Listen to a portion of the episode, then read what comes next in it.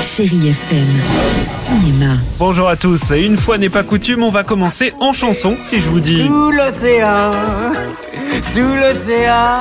Vous pensez forcément à la petite sirène Eh bien, Ariel débarque au cinéma aujourd'hui et le moins qu'on puisse dire, c'est que Disney a dépoussiéré le dessin animé des années 80. Tu m'as désobéi. Tu t'es aventuré à la surface. Un homme allait se noyer, je devais le sauver. Commençons par ce qui ne change pas. Le film se déroule dans les Caraïbes où la sirène Ariel est passionnée par le monde des humains et va tomber sous le charme du prince Eric. T'as quelque chose de changé, mais je saurais pas dire quoi. La vie commence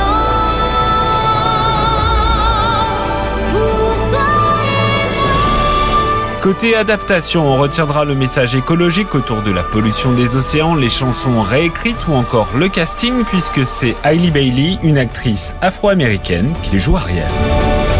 Allez, on passe au deuxième film de la semaine et on change radicalement d'ambiance. J'étais folle de lui. L'amour et les forêts présenté au Festival de Cannes, c'est avec Virginie Efira et Melville Poupeau une véritable plongée dans l'abîme de la jalousie, un drame autour d'un conte de fées qui se transforme en enfer et qui vire rapidement à la violence conjugale.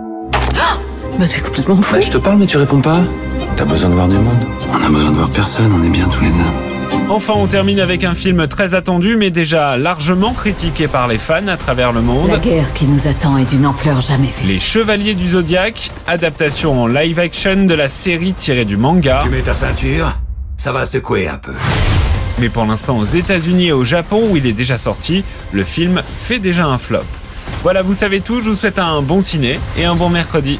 Retrouvez toute l'actualité du cinéma sur chérifm.fr.